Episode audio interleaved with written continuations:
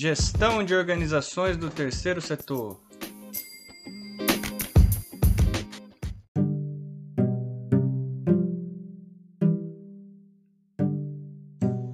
Olá, meu nome é Pedro Mariosa, sou professor do curso de Administração da Universidade Federal do Amazonas, no campus de Benjamin Constant. Essa é a aula 3 da disciplina Gestão de Organizações do Terceiro Setor, e nessa aula a gente vai trabalhar o que é conhecido popularmente por OCIP, que são organizações da sociedade civil, as OSCs, que a gente já trabalhou nas outras duas aulas, só que agora que recebe um, duas letrinhas a mais, que é o IP, de interesse público. Para recapitular, então, na aula anterior, antes de entrar nesse assunto próprio da aula de hoje, é bom recapitular que as OSCs elas têm formas de concepção. Então são quatro as principais formas de concepção.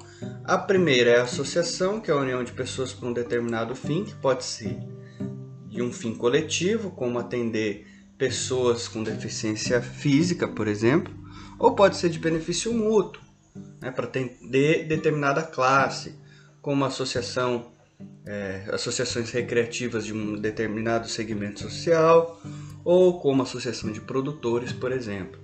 Também tem as fundações, que tem que ela é definida pela destinação do seu patrimônio e normalmente cumpre uma função social, como cultura, saúde, assistência social, meio ambiente, segurança alimentar, entre outras funções. Também tem as organizações religiosas que têm uma lei específica que regulamenta e que dá a figura jurídica para esse tipo societário, com regras específicas, que é a Lei 10.825 de 2003. As associações e as fundações são definidas pela 10.406 de 2002, que é o Código Civil.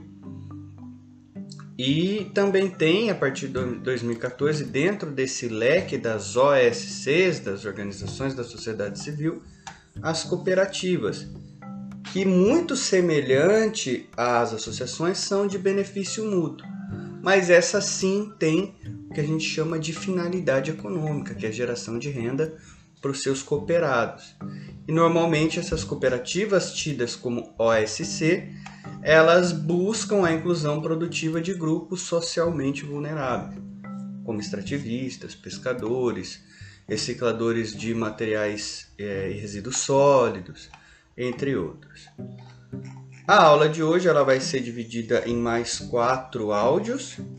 Esses quatro áudios, a primeira a gente vai falar dessa questão específica que é as organizações da sociedade civil e a parceria pública para a execução de atividades.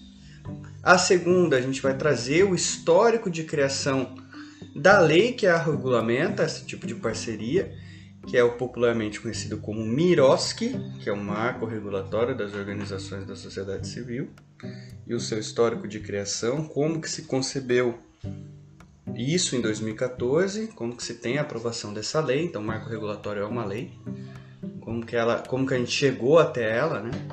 O porquê ter esse marco regulatório, que aí já seria a terceira parte desses nossos áudios então, qual a importância de se ter um marco regulatório e a lógica procedimental da Lei 13.019 de 2014, que é a lei conhecida como Marco Regulatório das Organizações da Sociedade Civil. Então sejam todos e todas bem-vindos e bem-vindas a essa aula.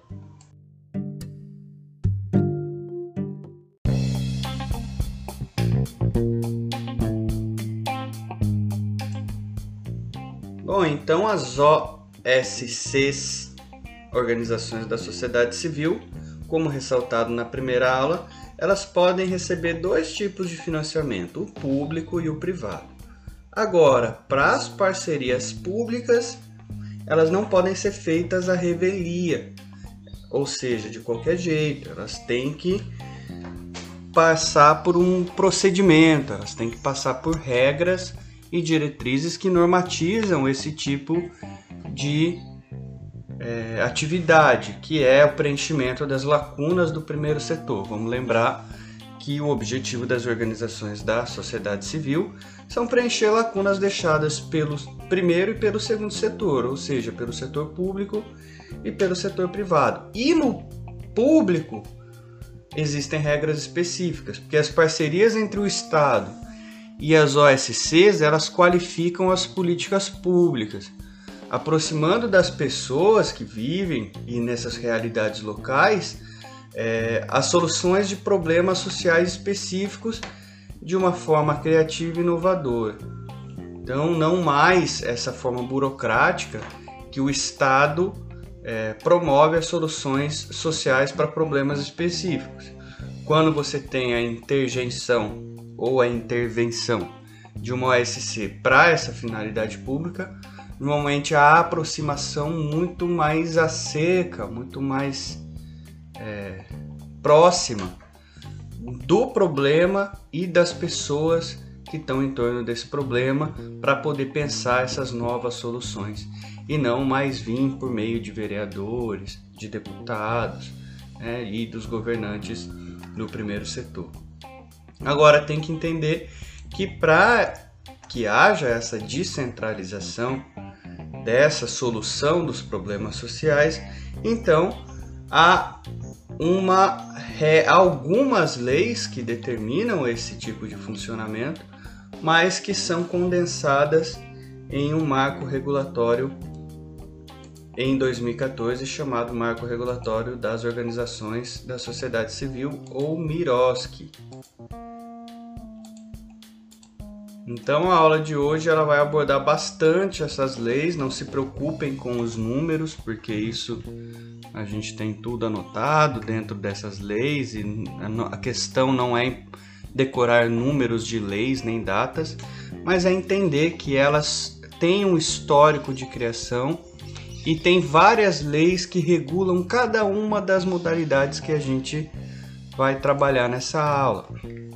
Então, as o terceiro setor ou as organizações da sociedade civil de interesse público, elas têm uma lei que as regulamenta. Então, as OCIP, Organizações da Sociedade Civil de Interesse Público, são abarcadas pela uma lei de 1999, de 21 anos atrás, a Lei 9790. E essa lei, ela é, é vamos dizer assim, aprimorada em 2014. Em 99, essa lei ela preconizava que podem se qualificar as organizações da sociedade civil, ou seja, as OSCs, poderiam se qualificar dentro desse espectro de interesse público, ou seja, ser chamada de OCIP, quando elas fossem uma personalidade jurídica de direito privado sem fins lucrativos, como qualquer OSC, e que os respectivos objetivos sociais e normas estatutárias atendessem a alguns requisitos específicos que já já a gente entra nesses requisitos. Em 2014 muda-se essa redação para que entre algo muito específico que é que essas organizações têm que ter no mínimo três anos de funcionamento para poder ser chamado e para poder firmar esses termos de fomento e cooperação e ser chamada de organizações da sociedade civil de interesse público. Então, existem OSCs, essas OSCs podem receber doações do setor privado ou público. Quando essas OSCs elas determinam-se a fins sociais e objetivos sociais específicos, elas podem ser chamadas de organizações da sociedade civil de interesse público.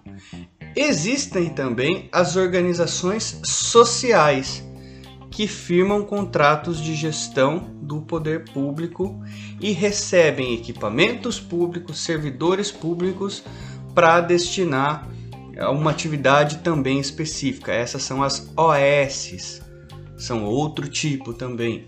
E essas OS normalmente trabalham na questão da gestão de equipamentos hospitalares, normalmente, em algumas áreas da cultura. Então, existem além das OSCs convencionais, as OCIP que são essas de interesse público. Existem também as OS, que são as organizações sociais, e por fim tem as, que, as organizações da sociedade civil que recebem o certificado chamado SEBAS, que é um certificado de entidades beneficentes de assistência social, que normalmente é um título é, fornecido pelo MEC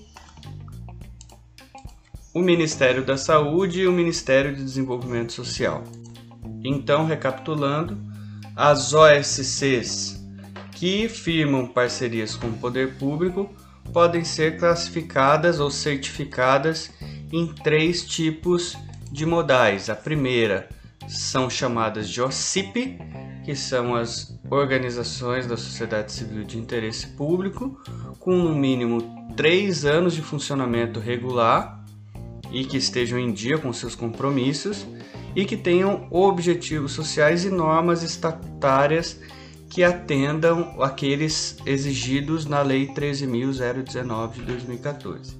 Tem também as OSs, que são organizações que fazem o que a gente chama de cogestão, cogestão, né?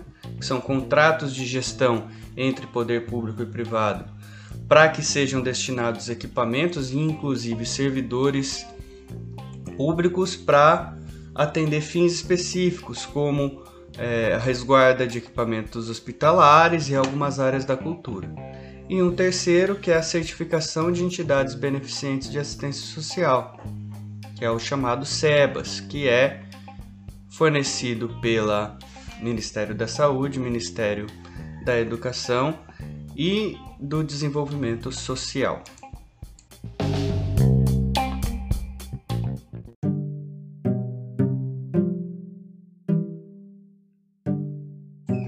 E como começa a discussão para a instituição do chamado marco regulatório das organizações da sociedade civil? Esse marco regulatório, então, ele alia e define diretrizes e regras para essa parceria do Estado ou do primeiro setor e das OSCs do terceiro setor.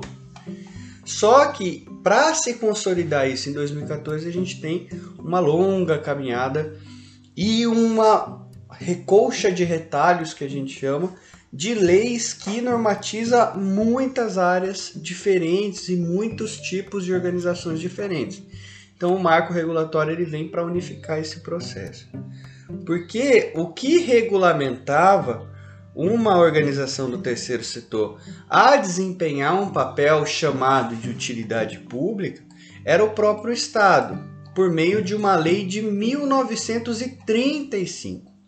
Então tinha uma lei de 80 anos atrás que regulava que era o Ministério da Justiça que dava o título de utilidade pública federal às organizações do terceiro setor e aí a partir dessa desse título honorário, né, de utilidade pública federal, então as OSCs poderiam desempenhar papéis de preenchimento de lacunas do primeiro setor. E é um contrassenso para a própria lógica do terceiro setor, porque o terceiro setor ele vem da união de pessoas voluntariamente para desempenhar papéis que o primeiro setor e o segundo setor abriram de lacunas. Então não pode o Estado legitimar uma organização sem critério público definido e sem regras definidas para isso, que acaba é, beneficiando determinadas organizações em detrimento de outras.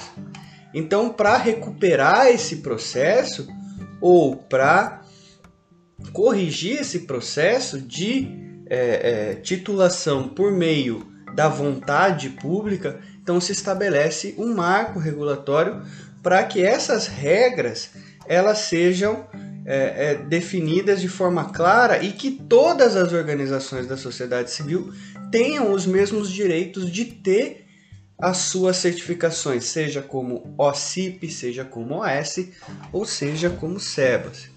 Esse processo ele começa da discussão e da criação desse marco regulatório, na, de forma mais incisiva em 2004. Começa essa discussão em 2002, mas em 2004 se institui o primeiro projeto de lei que foi chamado de CPI das ONGs. Então, essas CPI das ONGs vieram apurar denúncias que a imprensa tinha soltado na época a respeito da atuação irregular de algumas OSCs e da interferência dessa em assuntos indígenas, ambientais e de, segurança, e de segurança nacional, principalmente das OSCs atuantes aqui na região amazônica.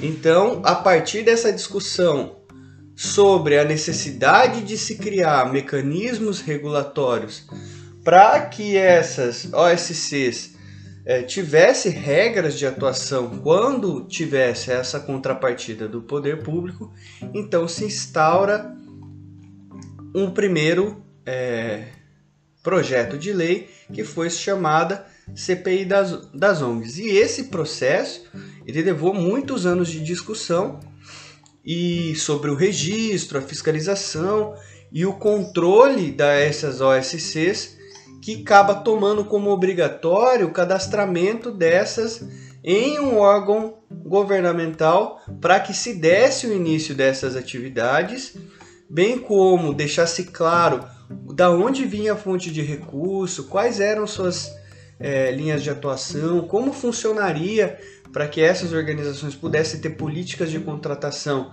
de colaboradores, quais são os tipos de atividades e o modo como essas organizações faziam a utilização de seus recursos. Em 2011, então, se tem uma segunda rodada de debates, que foi chamada Segunda CPI das ONGs, e que fomentou o chamado é, primeiro seminário internacional das OSCs. E aí, em 2003, você tem uma audiência pública nesse seminário. E então, nessa audiência pública, houveram mais de dos, aproximadamente 200 contribuições das pessoas que faziam parte das organizações da sociedade civil, gestores públicos do Brasil como um todo e de cidadãos da, das cinco regiões do país. Então, nesse seminário, nessa audiência pública, então houveram contribuições das próprias pessoas que fazem o terceiro setor e os gestores públicos para poder estabelecer um consenso em relação às regras e às diretrizes para a criação dessa lei, desse marco regulatório.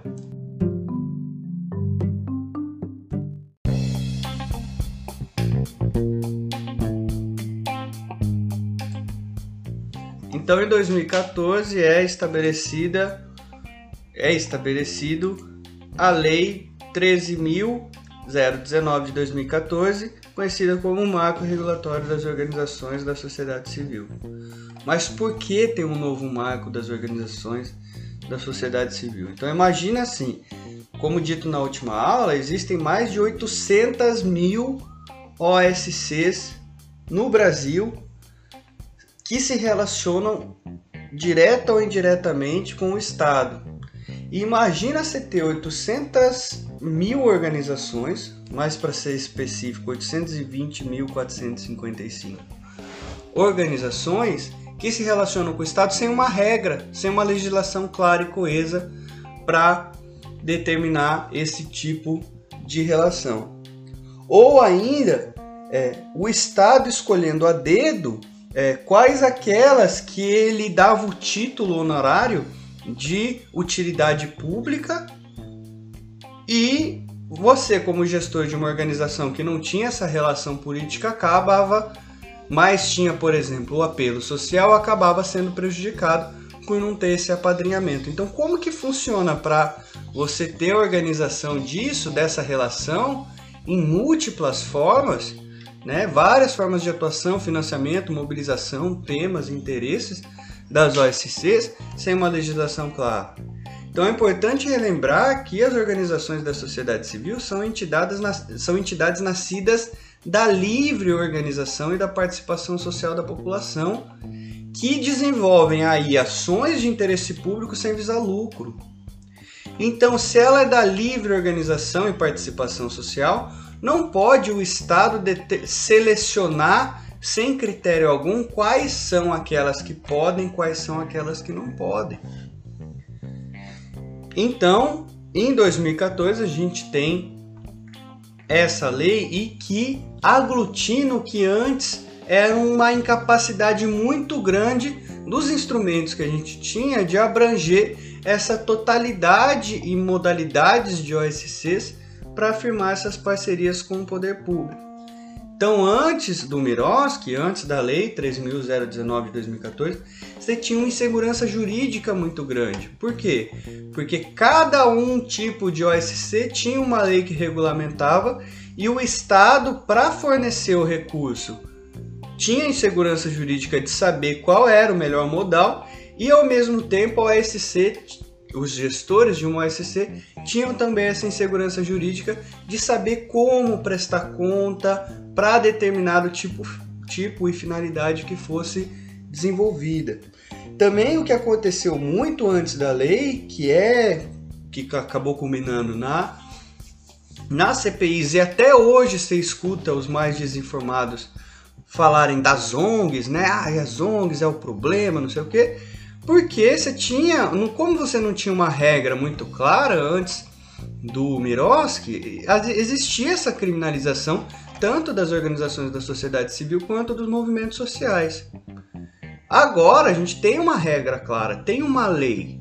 E aí agora não tem mais a questão do eu acho, do eu suspeito. Não, você tem uma lei, você tem um, um marco que regula a atuação das organizações da sociedade civil que tem o recurso do Estado dentro dela. Então, ela tem que cumprir uma série de exigências para poder ter a sua atuação é, permitida, né?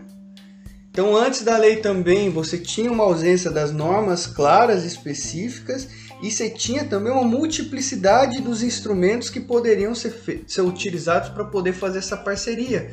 Então você tinha contratos de gestão, contratos de cogestão, contratos administrativos, convênios, acordos de cooperação, acordos de fomento. Então você tinha uns 12, 13, 14, 15 tipos de instrumentos para poder fazer essa parceria, que também gerava muita dúvida administrativa nesse processo. Para quem vai administrar uma SC, você ter é, a ausência dessas regras claras e uma multiplicidade de instrumentos, nem sempre é bom ter um rol grande de instrumentos, porque para cada instrumento você tem uma regra específica. E aí é muito difícil administrar, principalmente OSCs que atuam em mais de um setor específico. E por, pela condição dessa coxa de retalhos que a gente comentou, então cada OSC tinha uma lei específica, né? você também tinha aquilo que a gente chama de sucessiva alteração da norma. Então, toda hora, uma dessas leis de algum âmbito do terceiro setor estava sempre em alteração, o que era complicado para quem estava fazendo algum tipo de planejamento em relação ao terceiro setor. E aí, então, com a institucionalização dessa lei, as questões ficam muito claras. Por quê?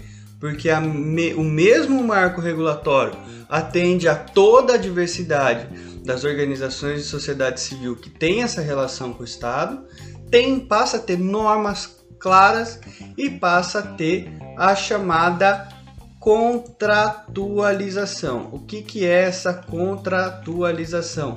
É o procedimento ou a lógica procedimental para esse tipo de firmação de contrato, para prestação de contas.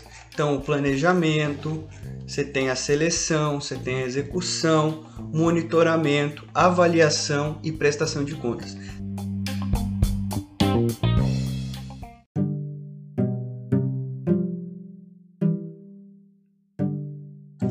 Então, sobre a lógica procedimental ou a contratualização entre o primeiro setor e o terceiro setor, a partir que se tem estabelecimento da Lei 13.019 de 2014, simplifica os instrumentos de contratação de mais de uma dezena, 14, 15 instrumentos, para três, que torna as coisas muito mais claras e muito mais fáceis de compreensão.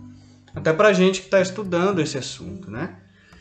Então, dos três, é, o primeiro e o segundo são aqueles que o Estado repassa recurso financeiro para a organização da sociedade civil. O primeiro é o termo de colaboração.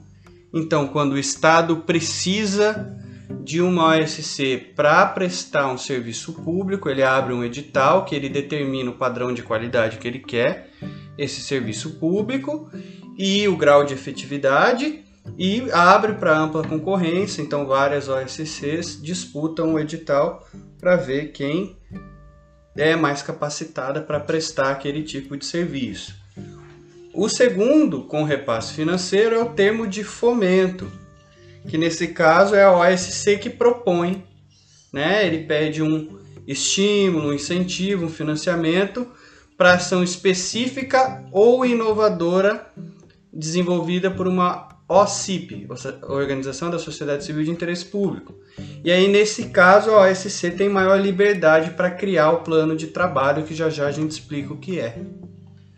O terceiro, e aí esse não tem repasse é, financeiro, é o chamado Acordo de Cooperação, que trata das parcerias sem transferências de recurso e que ele pode ser proposto pelos dois lados, tanto pela organização da sociedade civil quanto pelo Estado. Então, o primeiro e o terceiro setor podem propor um acordo de cooperação. Então, quando uma OSC, por exemplo, já tem um recurso angariado do segundo setor e quer preencher uma lacuna do Estado, que o Estado não foi capaz de, é, de preencher, ele propõe um acordo de cooperação e existem só esses três é, é, formas, instrumentos para poder se fechar essa parceria entre o primeiro e o terceiro setor a partir da instituição do Miroski.